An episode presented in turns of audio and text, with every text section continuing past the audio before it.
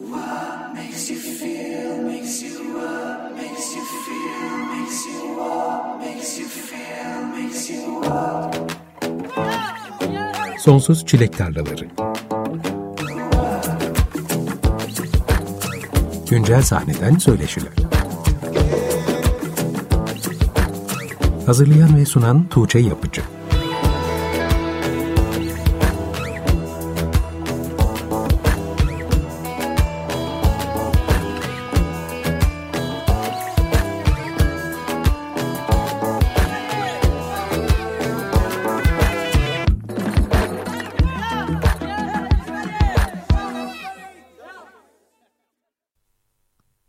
95.0 Açık Radyo'da Sonsuz Çilek Tarlaları programından herkese merhaba ben Tuğçe Yapıcı. Önümüzdeki bir saat boyunca konuğum Tender Twin yani Bilge Nur Yılmaz'la birlikte canlı yayında olacağız. Hem Tender Twin'i yakından tanıyacağız hem de şarkılarını dinleyeceğimiz canlı performanslar da duyacaksınız. Hoş geldin Bilge. Hoş bulduk Tuğçe. Nasılsın? İyiyim teşekkür ederim sen nasılsın? Ben de iyiyim sizi görmek çok güzel. Aslında sadece sana hitap ediyorum ama stüdyoda üç kişiyiz. Bu akşam bize canlı performansta cello'da eşlik edecek Joe Reynolds da bizimle birlikte. Joe da e, seninle birlikte son bir aydır herhalde İstanbul'da. Birkaç kelime Türkçe belki öğrenmiştir diye düşünüyorum ama bu akşam yine de biraz sessiz kalacağını tahmin ediyorum. Evet. Aslında 2020'de ilk Tender Twin şarkısı yayınlandığından beri senin tüm şarkılarını Açık Radyo'da duyduk ilk şarkından beri irtibat halindeyiz. Ben de fırsat buldukça çalıyorum şarkılarını. Hmm. Sanırım Triangles yayınlandığında üniversite öğrenimin için Philadelphia'da yaşıyordun. Sonrasında yüksek lisans için Oxford'a, Londra'ya sonra taşındın. Hı hı. Araya pandemide girince buraya pek uğramadın. Yolun düşmemişti. O yüzden ancak bu yaz seninle yüz yüze tanışma fırsatımız oldu. Evet. Ve seni sahnede canlı izleme şansım da oldu tabii ki. Bu ayda bir dizi konser için buradasın aslında. Kalben'le mini bir turneniz oldu. O yüzden senin için hareketli bir dönemin ortasındayız.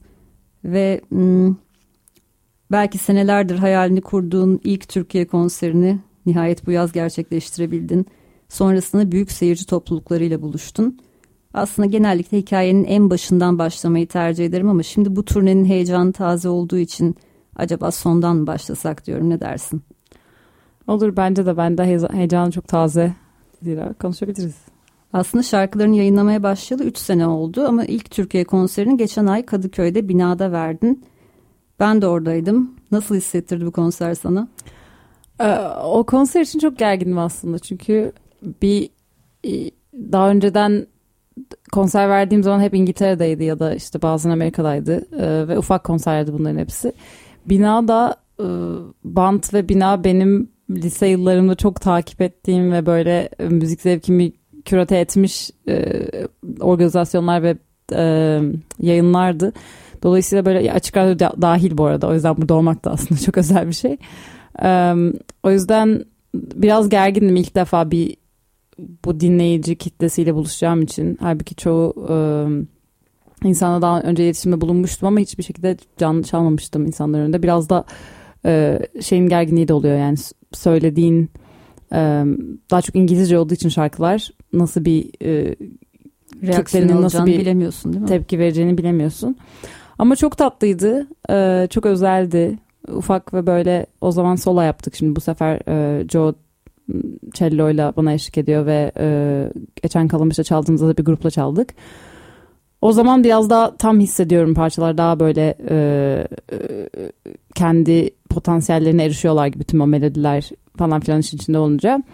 O biraz daha böyle deneme, tanışma faslı gibiydi. Ama çok özel hissettirdi böyle bir sihirli bir geceydi bence binadaki konser. Bence de öyle. Senden önce de bir konser vardı. Denzi sahne almıştı. Sonrasında sen çıktığında da aslında Denzi'nin müziği seninkinden çok farklı bir müzik ve onun da müziğini takip eden dinleyiciler vardı orada. Sen ama hemen o dinleyiciyi avucunun içine aldın. Teşekkür ederim. Onu gözlemleme şansım oldu orada. Belki de senin şarkılarını bilmeyen bir dinleyici de vardı. Evet, evet. Denzi'yi ben de ilk defa canlı dinledim orada. Çok farklı kontrastlı olması iyiydi. Çünkü bazen şöyle olabiliyor yani aynı müziği uzun dikkat dikkatimiz hepimizin çok kısa e, süreli artık bu dönemlerde.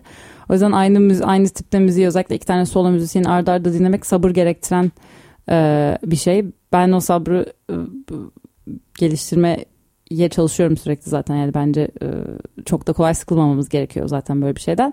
Ama e, eğlenceli oldu yani o farklı e, alanlarda. Güzel de bir geçiş yaptınız. Evet. evet, evet. Hiç ara vermeden devam ettirdiniz konseri birlikte bir şarkı çalarak. Birlikte böyle bir e, şeye girmeye çalıştık orada. E, doğaçlamaya girmeye çalıştık. Çok hiç bir provasını almadık ama direkt. E, sen çal biraz da ben çalayım. Öyle miydi?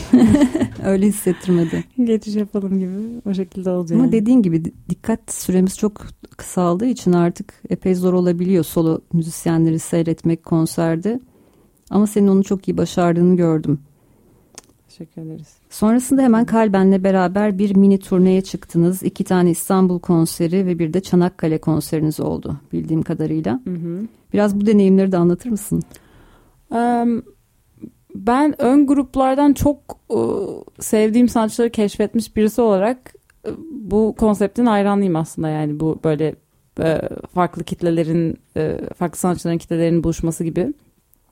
Ama burada o kadar yani daha da daha yaygındı sanki eskiden ama şu anda daha da az olmaya başladı gibi hissediyorum. Kesinlikle yani... aynı şeyi düşünüyorum. Özellikle 2000'lerde çok fazla rock metal festivalleri olurdu. Ben de hepsine giderdim. Mutlaka warm up act'ler olurdu. Evet. Ama Türkiye'de warm up çalmak hiçbir zaman kolay olmadı bence. Hı hı. Bilmiyorum belki senin Amerika'da, İngiltere'de başka gözlemlerin olmuştur ama burada sanki warm up act kafasına göre oraya çıkmış Hı hı. ve main act'in çıkmasını geciktiren evet. bir act'miş gibi görülüyor evet. aslında seyirci tarafından. Bazen çok protesto da edilebiliyor.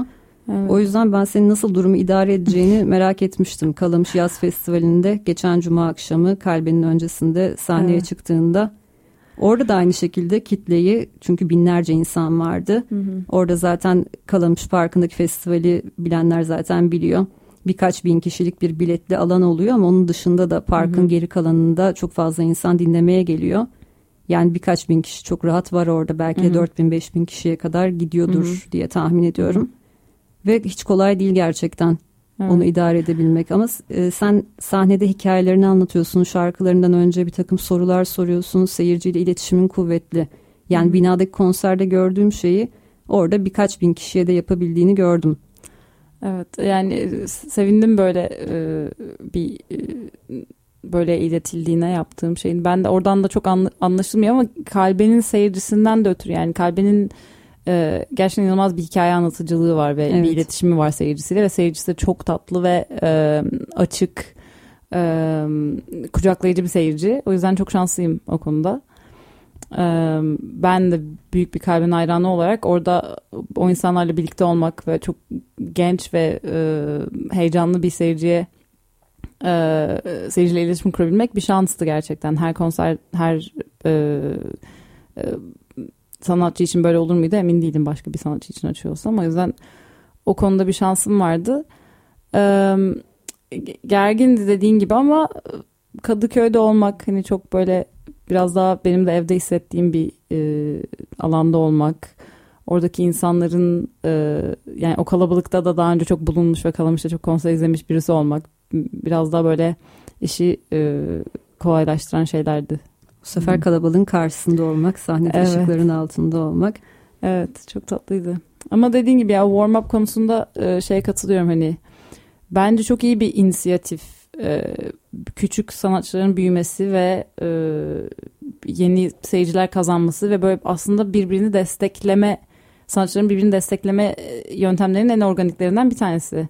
Özellikle şu an sanatçıların çoğu geçimini canlı performanslardan sağlayabilirken ona biraz daha açık olması buranın bence çok önemli. Evet. Herkesin faydasına olur çünkü bu sadece tek seferlik bir şey de değil yani bir beraber büyümek ya da bir sanatçıya omuz vermek iki taraf için de çok iyi şeylere netice olabilecek bir bir hareket bence. Orada çok daha yaygın dediğin gibi Amerika'da ve İngiltere'de ben daha çok görüyorum. İnsanlar zaten gittiğinde bekliyorlar yani, yani bir yer, o açılış hmm. grubu olacak ondan sonra başka birisi çıkacak diye. Ee, hatta o yüzden belki yani kimse saatinde de gelmiyor konsere biraz daha boş olabiliyor. Bu, benim deneyimlerimde öyle olmadı çok burada çünkü insanlar e, buna çok alışkın olmadıkları için belki direkt şeye geldiler. E, konser olacağını düşünerek geldiler. Dediğim gibi ondan gelen bir şey de var hani niye kim yani biz niye bekliyoruz işte niye gecikti hı hı. gibi bir şey oluyor. Ee, evet enteresan bir konu. Evet son senelerde warm-up kültürü unutulmaya başladı. Çünkü bütçeler düştükçe organizasyonlar giderek tek act üzerinden konser yapmaya başladılar. E tabi dolayısıyla seyirci de ona alışıyor ve belirtilen saatte direkt olarak main act'in çıkacağını düşünüyor. Belki de sürpriz olabiliyor bir warm-up act ile karşılaşmak. Evet. O yüzden de işin zordu ama çok iyi idare ettin. Umarım tatlı bir sürpriz olmuştur yani dediğim gibi. E, açık olmak böyle şeyleri benim hayatımda çok fazla müzisyen soktu. E, ona yaklaşabildiysem ne mutlu bana. Senin ardından da Kalbe'nin müthiş performansını izledik. Ona da çok sevgiler buradan. Dediğin gibi bina konserinde solo çalmıştın ama sonra Kalben'le çıktığınız turnede konserlerde bir ekibin vardı. Kimler eşlik etti sana sahnede? Um, bir grupla bir konser yaptık. Kalamış'taki konserimiz tam gruptu. Ee, Cello'da Joe. Şu an birazdan ben dinleyeceğiniz gibi. Ee, Davulda Berke Köymen vardı. Basta da Onur Tulum. Ee, Berke'ye de onlar aracı tanıştık. Berke e, inanılmaz bir davulcu. Burada e, çok fazla isimle birlikte izlediğimiz e, çok tatlı bir insan kendisi. Onur'la da e, birkaç senedir tanışıyoruz. Ona da hep böyle bir şeyler yapabilmek istemiştik. O zaten e, Plastiğin bir remixini yapmıştı. Geçtiğimiz e, sene. Onu yayınladık. E, Easily Remix diye çıktı. İki tane dans ayrında remixini yayınladık Plastiğin. E, benim için de çok yeni bir deryaydı hatta çünkü böyle... E, ben çok severim elektronik ve işte rave kültürü müziklerini. Yaptığım müzik ona çok müsait bir müzik değil aslında ama e, dinlediğim müziklerin çoğu ona dokunuyor ucundan. Onur'un da öyle bir elektronik müzik sevdası vardı. E, yapıyordu yani. Onunla dolayısıyla e, iletişimdeyken acaba böyle bir şey mi olsa? Bir, bir de benim Londra'da birlikte çaldığım davulcu arkadaşım Luke da e, buna girişmek istemişti. Dolayısıyla böyle bir iki tane remix çıksın gibi bir şey oldu. E, Onur'la da öyle bir bağlantı vardı yani. Ben yani aslında bu turne takvimi belli olduktan sonra Joe İngiltere'den geldi. Hı hı. Onur ve Berke ile de hızlı bir şekilde ekibi kurup evet. belki çok hızlı bir çalışma sürecine girdiniz. evet evet bir, bir prova falan alabildik ama e, gerçekten evet, evet tatlı belli olmuyordu. Peki İngiltere'deki konserlerinde nasıl bir setup oluyor? Orada kaç kişilik bir ekip kimler eşlik ediyor sana? Buna benziyor. Orada da yine e, tabii ki şeye göre değişiyor. E, mekana veya etkinliğe, organizasyona göre değişiyor. Solo olduğu oluyor. iki kişi çıktığımız oluyor. Yine Joy'la. E, ama grupla çalmaya çalışıyoruz çalabildiğimiz kadar. E, çünkü şu an yeni şarkıların kayıtları bitti. O Kalamış'ta duyduğunuz şarkıların yarısından fazlası yeni e, bir albümde çıkacak şarkılar. Onların kayıtlarında da hani e, çok maksimalist aslında yani. inanılmaz maksimalist de değil. Yine biraz o bir şeylere sadık kalmaya çalışıyoruz ama e, işte yaylılar, e, bakır üflemeliler, davul, farklı keman o tarz şeyler oluyor. Dolayısıyla sahnede onu mümkün olduğunca replik etmeye çalışıyoruz. Kemanda bir arkadaşım var Michael, Michael Green.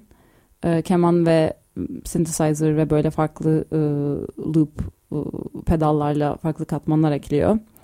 Davulda Luke var, Luke Robinson ve e, Basta da Yunus e, ve Oscar çalıyor arada. Yani farklı durumlara göre aslında şarkılarını farklı setuplara uyarlamaya açıksın. Evet, evet. Yani Buna alışkınsın. Bence ondan çok tatlı şeyler çıkıyor zaten. Hani e, e, tek bir şeye e, o insanların da kattığı bir sürü şey oluyor. Onu çok e, tıpatıp aynısını çalmak zorunda da değiller gibi hissediyorum canlı da. Zaten canlı izlemeye gittiğimizde bir şey biraz daha böyle farklı bir performans izlemeye gidiyoruz. Yani sadece stüdyo kaydı dinlemekten biraz farklı aranjmanlar olabiliyor. Peki Bilge ben sohbet etmeyi çok seviyorum. Bazen şarkı çalmayı unutuyorum bu yüzden. o yüzden sanki programın şu noktası sizden bir şarkı dinlemek için çok doğruymuş gibi geliyor. Tabii Çünkü ki. güzel bir soundcheck aldık. O yüzden sizden şarkılarımızı dinlemeyi ihmal etmeyelim, unutmayalım. Sonra birden program biter ve istediğimiz kadar evet, çalamayız. Bence konuşabiliriz. Sadece konuşmuş olabiliriz. Olabilir. Ne dinleyeceğiz sizden? Galiba yayınladığın şarkılardan birini çalacaksınız şimdi. Evet, evet. Bu um, Absolute Nobody şarkının adı. İstersen. Bu şarkının üzerine konuşabileceğimiz çok fazla şey var ama dinledikten sonra konuşalım. Tamam, derim. öyle yapalım.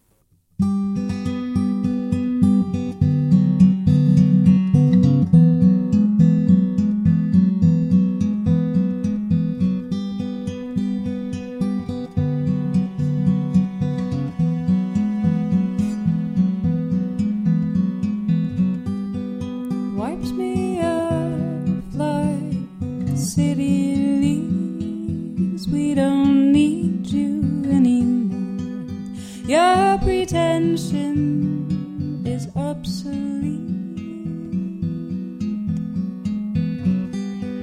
We draw circles in each of these outcomes. I can no longer predict.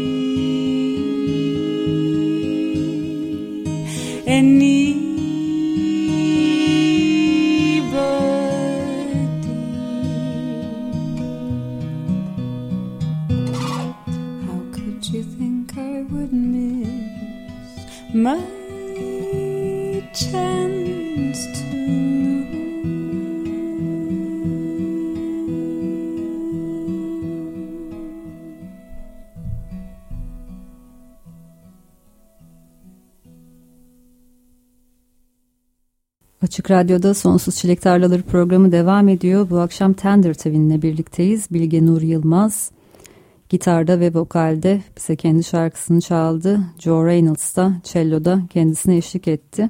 Dinlediğimiz parçanın ismi Absolute Nobody'di. Tender TV'nin 2021 yılında yayınladığı bir single'dı. Şimdi size enstrümanlarınızı yerlerine bırakırken ve soluklanırken hemen bir soru daha soracağım tabii. Absolute Nobody ilhamını Salinger'dan hatta spesifik olarak Fran and Zoe'de geçen bir cümleden alan bir şarkı bildiğim kadarıyla. Konserlerde de güzelce anlatıyorsun aslında Hı-hı. hikayesini. Belki bizim dinleyenlerimize duymak isterler. Tabii ki. Um, Fran and Zoe benim en sevdiğim kitaplardan birisi. Um, hatta böyle en sevdiğim kitap olmak için ya çok da büyük bir kitap değil yani böyle kısa aslında iki tane kısa hikayeden oluşan Fanny ve Zoe versiyon iki e, bölümü var. Hatta ilk olarak öyle yayınlanmış galiba bir dergide. Evet. İlk bir um, New Yorker'da galiba uh, Salinger'ın hikayeleri yayınlanıyor. İlk Franny sonra Zoe. Tefrika edilerek yayınlanan bir roman aslında. Hı hı. Sonra onu bir novellaya çevirip e, yayınlıyorlar. Bence ya ben Salinger'ın neredeyse bütün kitaplarını okudum galiba. Um, ve Çavlar Çarşısı'nda çocukların en e, en az sevdiğim kitap olduğunu söyleyebilirim. O yüzden herkese öneriyorum. Fanny ve Zoe ve e, diğer hikayelerini okumalarını. Bunu okuduğumda işte lisedeydim ve e, bir cümle aklıma çok çelinmişti, kalmıştı bende yani. E, Fanny ve Zoe kardeşler e, ve ikisi de 20'lerinde e, New York'ta böyle 4-5 kardeşli bir ailenin, Glass ailesinin e, iki en küçük üyeleriler e, ve e, ikisi de sanatla uğraşıyor ve böyle e, çok entelektüel bir ailede büyüyorlar ama e, o 20'lerde yaşadıkları buhranlar ve kafa karışıklıklarından bahsederlerken Fanny e, tiyatroyla uğraşmayı bırakmaya karar veriyor. Tiyatroyu bırakmaya karar veriyor. Çünkü tiyatrodaki herkesin işte böyle kaldıramadığını daha fazla bu dramayı ve insanların hep e, bir yere gelmeye çalışmasını, o, o kargaşayı ve e, biri olma çabasını diyelim e, yediremiyor kendine. Biraz zaten böyle o pasajda direkt e, şeyden de bahsediyor. İşte, üniversitenin nasıl, üniversiteyi bile e, bırakmak istiyor. Çünkü üniversitenin çok e, eğitim eğitimin biraz daha böyle hazine gibi görüldüğü ve e, sadece bilgi bilgiyi bir neredeyse materyal bir şeymiş gibi e, öğreten bir yer olduğunu düşünüyor. Şeyden öte, bilgelikten öte. E, sonra herkesin egosundan sıkıldığını söyleyip e, kendi dahil şöyle bir cümle kuruyor.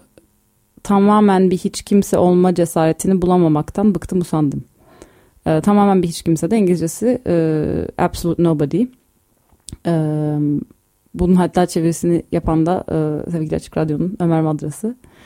Ee, oradan etkilendiğim bir e, zamandı. Yani beni çok etkilemişti bence sürekli e, o yaşlarda özellikle. E, hatta şu an bence yani hayatımız boyunca sürekli bir biri olmak ve e, bir şey ifade etmek e, sanatta özellikle çok görülen bir şey yani önüne geçilemeyen bir şey. Onu bir salıp böyle keşke bir hiç kimse hiç kimse olmaktan keyif alabilsek sadece yaşamaktan ve sadece bir, bir bir şeylere tanıklık etmekten ee, buydu yani ilhamı. Peki sanatın doğasıyla biraz çelişmiyor mu sence bu hiç kimse olma fikri? Ee, biri ama hepimiz hiç kimseyiz aslında bence. Ama ben bir şey yaptım diye ortaya çıkmak, sahneye çıkmak, kalabalıkları karşına almak hı hı. aslında özünde biri olmayı da gerektiren bir şey ya. Evet, ben bence zaten Feniye de bana da ağır gelen kısmı o ve onunla ona mücadele etmeye çalışırken e, gerçekleşmesi zor olan bir e, zaten o cesaretin olamamasından bık, bıkıp usanıyoruz bence. Sürekli yani. bir çatışma halini aslında beraberinde getirecek bir şey bu fikre tutunduğun evet. zaman. Evet. Peki kitabın çevirmeni sevgili Ömer Madra ile de bir diyaloğunuz olmuş galiba sen şarkıyı yayınladıktan sonra. Evet, evet öyleydi. Çünkü e, galiba yani Salinger'ın kitaplarının çoğusunun, çoğunun çevirisini yapan o e, burada. Ve e, bir Salinger hayranı olduğunu da biliyorum. Ee, o yüzden yazarken ona bu Absolute Nobel çıktığında yazmıştım yani e, teşekkür etmiştim muhtemelen bu, bu, bu böyle bir hazineyi dilimize kattığı için e, ve şarkının hikayesinden de biraz bahsetmiştim o da çalmıştı radyo açık radyoda ve bana bir dönüş de yapmıştı o zamandan beri bir iletişimdeyiz tatlı bir iletişimdeyiz yani. Ben de Türkçe çevirisini okumadım. Orijinalinden okumuştum ama sen de benimle aslında aynı şeyi yapmışsın. Önce orijinalini okumuşsun. Sonra Hı-hı. çeviriyi okumuşsun. Şimdi ben de çeviriyi okumak istiyorum. Hı-hı. Hı-hı. Çok da zaman geçti üzerinden zaten yeterince hatırlamıyorum. Bir de zaten üniversitede okumuştum. Şimdi okuduğumda eminim bambaşka şeyler göreceğim kitapta. Evet. Bir okuma listemi alıyorum ben de ön sıralara. Bu öyle bir kitap bence bu arada. Yani ben de ilk okuduğumdan sonra böyle 4-5 kere falan tekrar okumuşumdur. Ve her, her okuduğumda farklı bir e, şey katabiliyor bana farklı bir bakış açısı. Bilge bu arada geçen hafta yeni bir şarkın yayınlandı ve çok ilginç bir albümün bir konsept albümün parçası olarak telefon kayıtlarından oluşan bir albüm galiba. Hı hı hı. Bahseder misin biraz bu konseptten? evet um, tatlı bir proje. O uh, David Allred diye bir arkadaşımın hazırladığı bir derlemeydi. E, ve e, David'le tanışmamızda hatta Kapadoks Festivali vardı burada 2017 hı hı. miydi? 2000 yani bir, bir zamanlar. Sanırım pandemiye kadar devam ediyordu ha. gibi hatırlıyorum. Emin hı. değilim ama. Benim en son gittiğim ama işte e, 2017 civarıydı galiba. E, daha erken bile olabilir.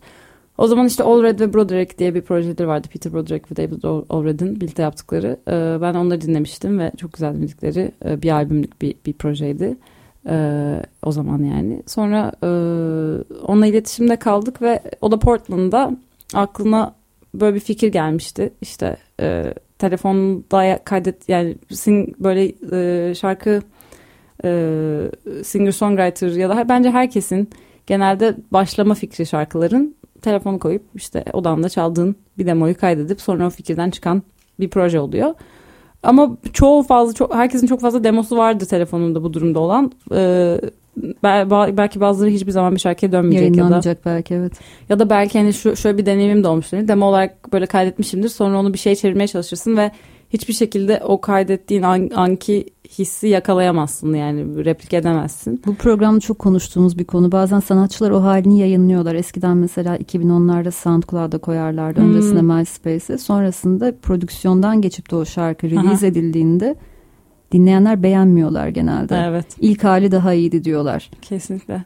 Ya mesela şimdi burada biraz işte spoiler gibi olacak ama bir tane daha şarkı var çıkarmaya çalıştığımız ve onu, onu ben böyle çok lisede zamanında yok üniversitenin ilk senesinde kaydetmiştim odamda yine böyle, böyle çok kötü bir işte kulaklıkla mikrofon böyle kulaklık mikrofonuyla falan Urban Ears kulaklık mikrofonuyla ufak Casio klavyeyle falan filan ve o, onu o şekilde hatta galiba Tender Twin olarak koyduğum ilk şarkı falandı SoundCloud'a.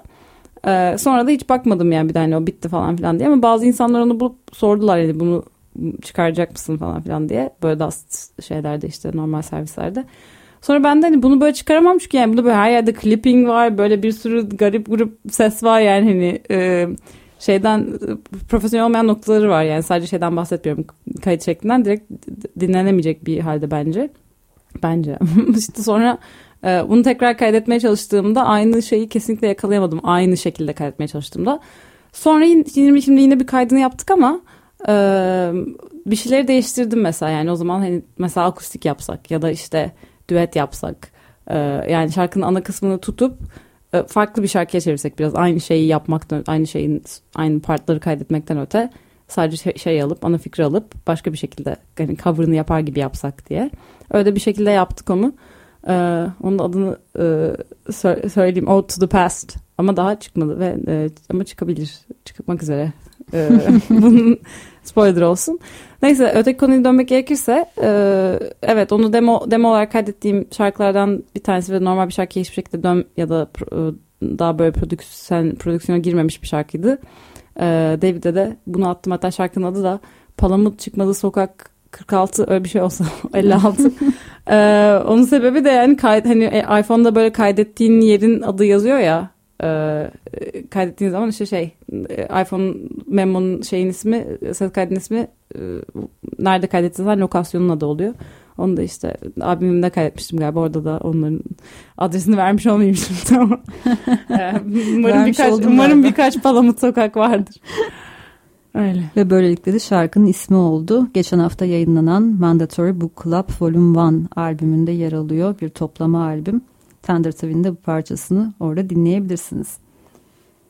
Şimdi bir tane şarkı dinleyelim ama bu sefer canlı çalmayalım ki dinleyenler de senin şarkıların prodüksiyonlu halini de bir duysunlar. Hmm.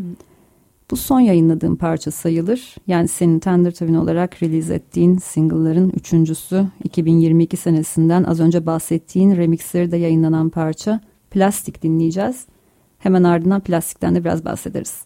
Açık Radyo'da Sonsuz Çilek Tarlaları programındasınız. Bu akşam Tender Twin'le beraberiz ve kendisinden bir parça dinledik. Plastik.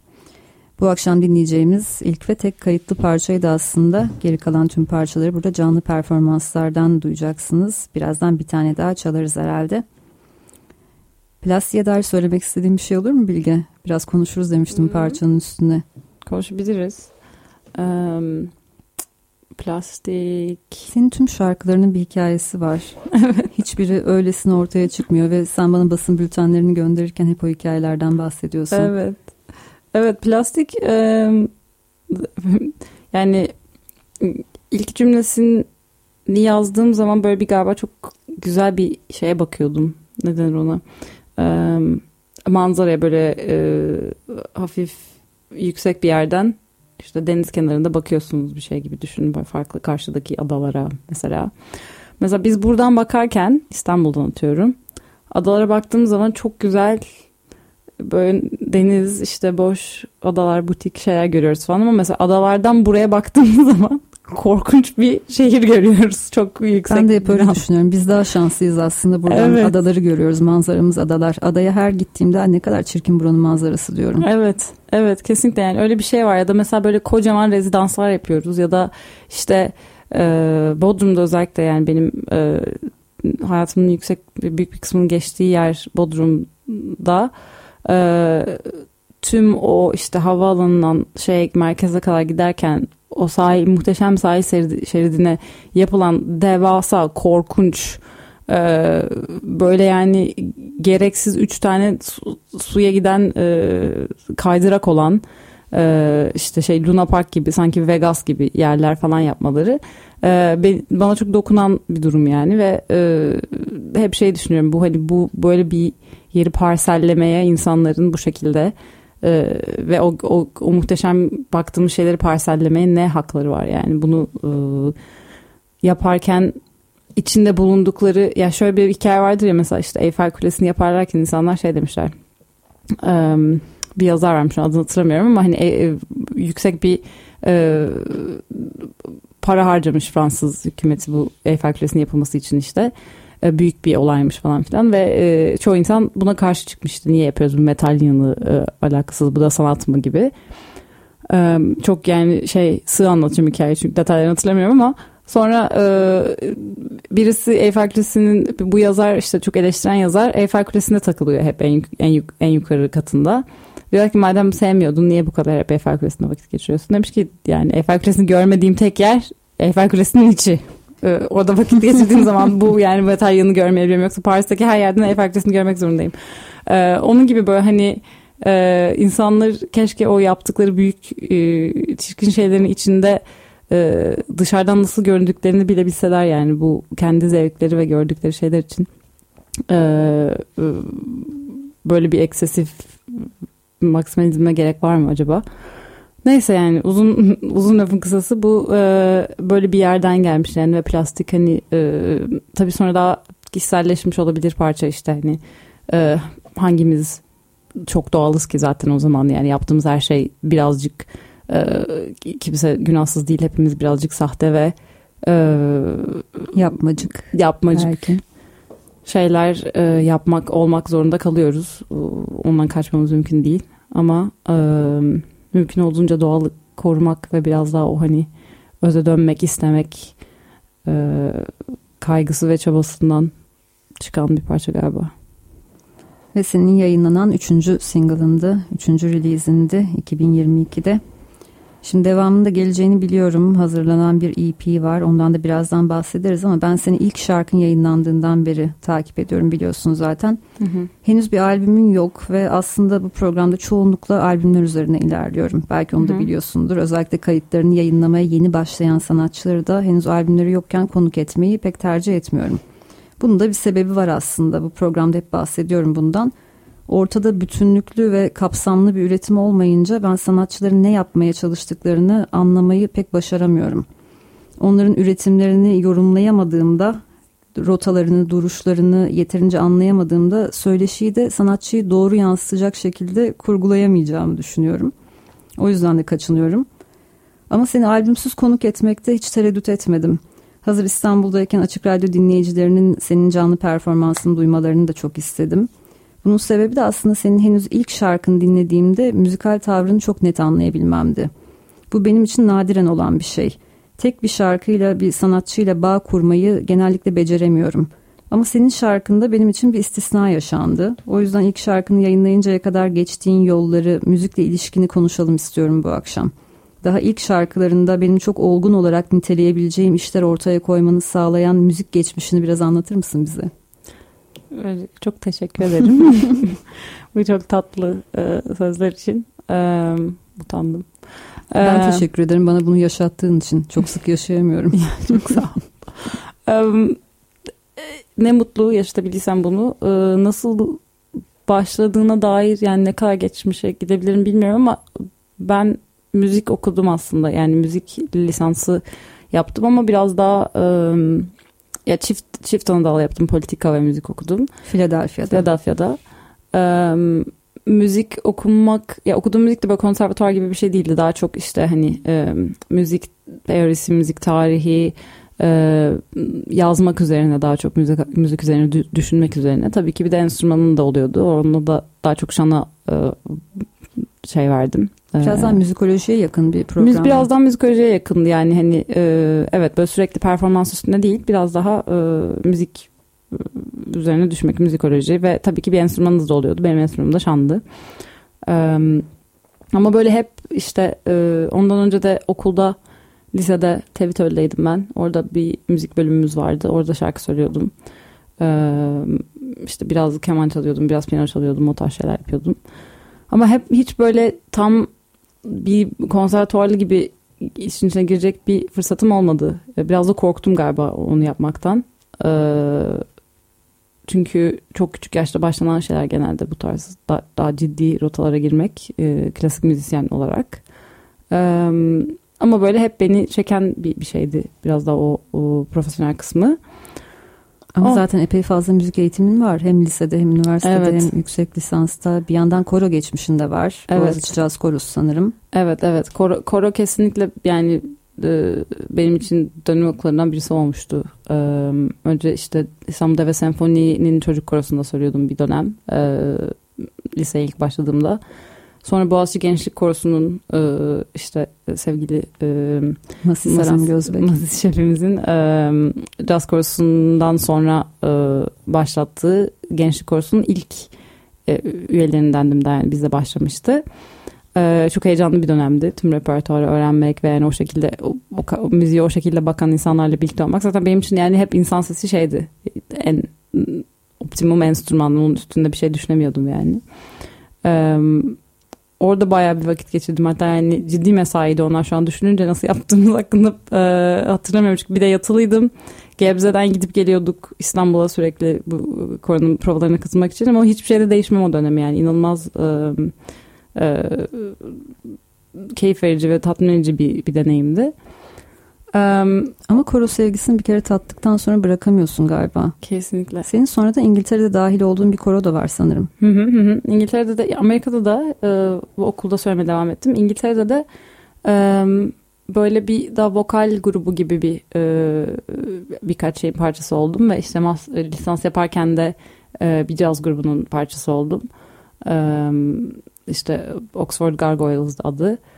Londra'da da bir ufak vokal, vokal grubunun arada bir birkaç işine katıldım. Um, evet ama o ilk zaten o ilk koro izlediğin böyle ciddi bir koro ilk izlediğin zamanki e, hissi çok tanımlayamıyorum yani böyle hani bütün tüyler, tüylerim diken diken olmuştu tüm o e, şeyleri duymak, duymaktan armonileri duymaktan. Um, böyleydi yani sonra hani tabii ki bütün modern müzik e, şeyleri ilhamları ee, işte dedim ya gerçekten e, dinlemek ve dinlemek ben her şeyden önce müzik dinleyicisiydim bence. Ee, müzik yapmaktan önce böyle bütün bulduğum her şey işte zamanında LimeWire vardı tabii ki. Yani şu anda yapacağımız bir şey değil ama işte hani um, MySpace, LimeWire işte um, um, Hepsini kazıyor muydun? Ya evet evet böyle yani nasıl buluyorduk o zaman müziği çok da hatırlamıyorum ama e, internet sitelerinden şuradan hani o zamanlar e, şu, şu an müzik keşfi için pek çok şey var ama o zamanlar biraz daha böyle işte hani dergiler, radyolar, e, işte Blue Jean'ler, e, radyo eksenler falan filan bunların hepsi e, şeydi e, yapıcı şeylerdi yani. E, onları dinleye dinleye ben acaba böyle bir şey yapabilir miyim? Nasıl yapabilirim? Onları dinleye dinleye şarkılarını yayınlamaya başladın ve ilk yayınladığın şarkı Triangles. Hı hı. 2020.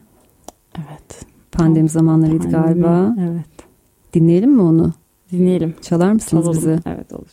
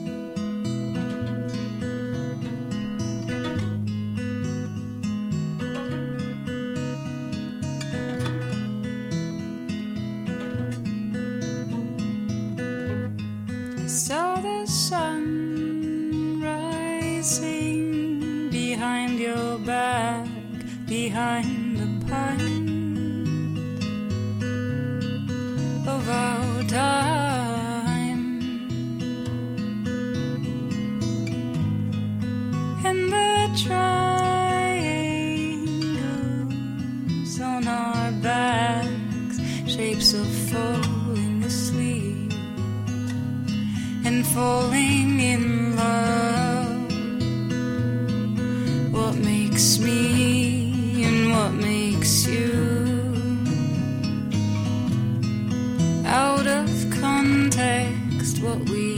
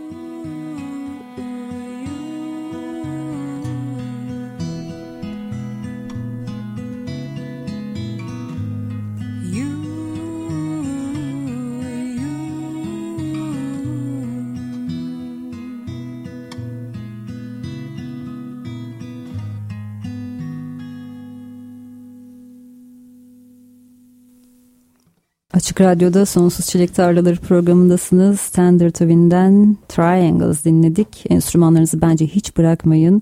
Çünkü sizden hemen birazdan bir şarkı daha isteyeceğiz kapanış için. Çok teşekkürler bu akşam burada olduğunuz için Bilge ve Joe. Son bir konser duyurumuz olsun bence. Çünkü bu hafta bir konser var. Bu akşam biz biraz tadımlık bir şeyler yaptık burada aslında. Tender TV'nin müziğine dair ve senin müzik geçmişine dair dinleyenlerin biraz fikri oldu bu akşam. Ama senin e, tam bir konserini izlemek isterlerse eğer tarih doğrudur umarım 31 Ağustos Perşembe yani bu Perşembe akşamı Kadıköy'de arka odada sahnede olacaksınız. Yine full ekip mi göreceğiz sizi? Ee, arkada da Joe ile birlikte çalacağız. Ee, iki kişi. Yine bu, şek- setupla. Bu setupla. Tabii yani bu akşam daha- duyduğunuz sesleri sevdiyseniz Evet. Perşembe akşamı Kadıköy'de arka oda diyoruz. Evet. Çok daha uzun ve sürprizli bir set için bekliyoruz. Herhalde yayınlanmamış bir takım şarkılar da çalıyorsunuz. Evet. Evet. Ee, hatta size galiba şu an bir tane yayınlanmamış Evet mesela olabiliriz. hangisini çalacaksınız şimdi bize? Ee, Tidal Insomniac diye bir şarkıyı çalacağız. Bu üzerinde çalıştığın hazırlanan EP'nin bir parçası galiba. Hı hı hı. Beş şarkılık bir EP hazırladık. Daha yeni bitirdik. Ee, önümüzdeki yılın erken zamanlarında çıkacak e, planlar bu şekilde. Londra'da kaydettik. Ee, Joe da var içinde. Yani pek çok orada e, tanıştığım e, sevgili müzisyenlerin de e, katkılarıyla böyle bir şey. EP. EP.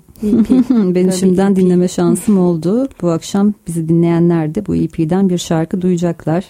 Yayınlanmasına daha birkaç ay var. O yüzden şanslıyız ki bu akşam burada duyacağız.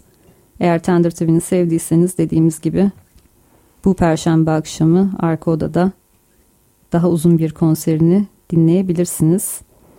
Gelecek hafta Dolu Kadehi Ters Tut ikilisi Uğurhan Özay ve Oğulcan Ava bizimle birlikte olacaklar. Bu ay yayınlanan 5. albümleri Ölüm Dansı'nı konuşacağız.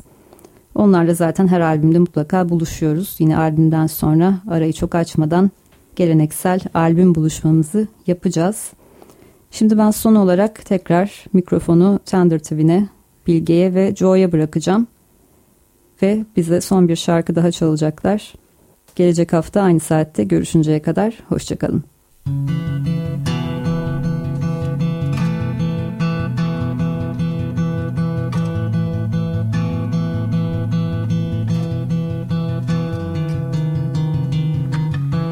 And I know why I felt too inclined to let it all be.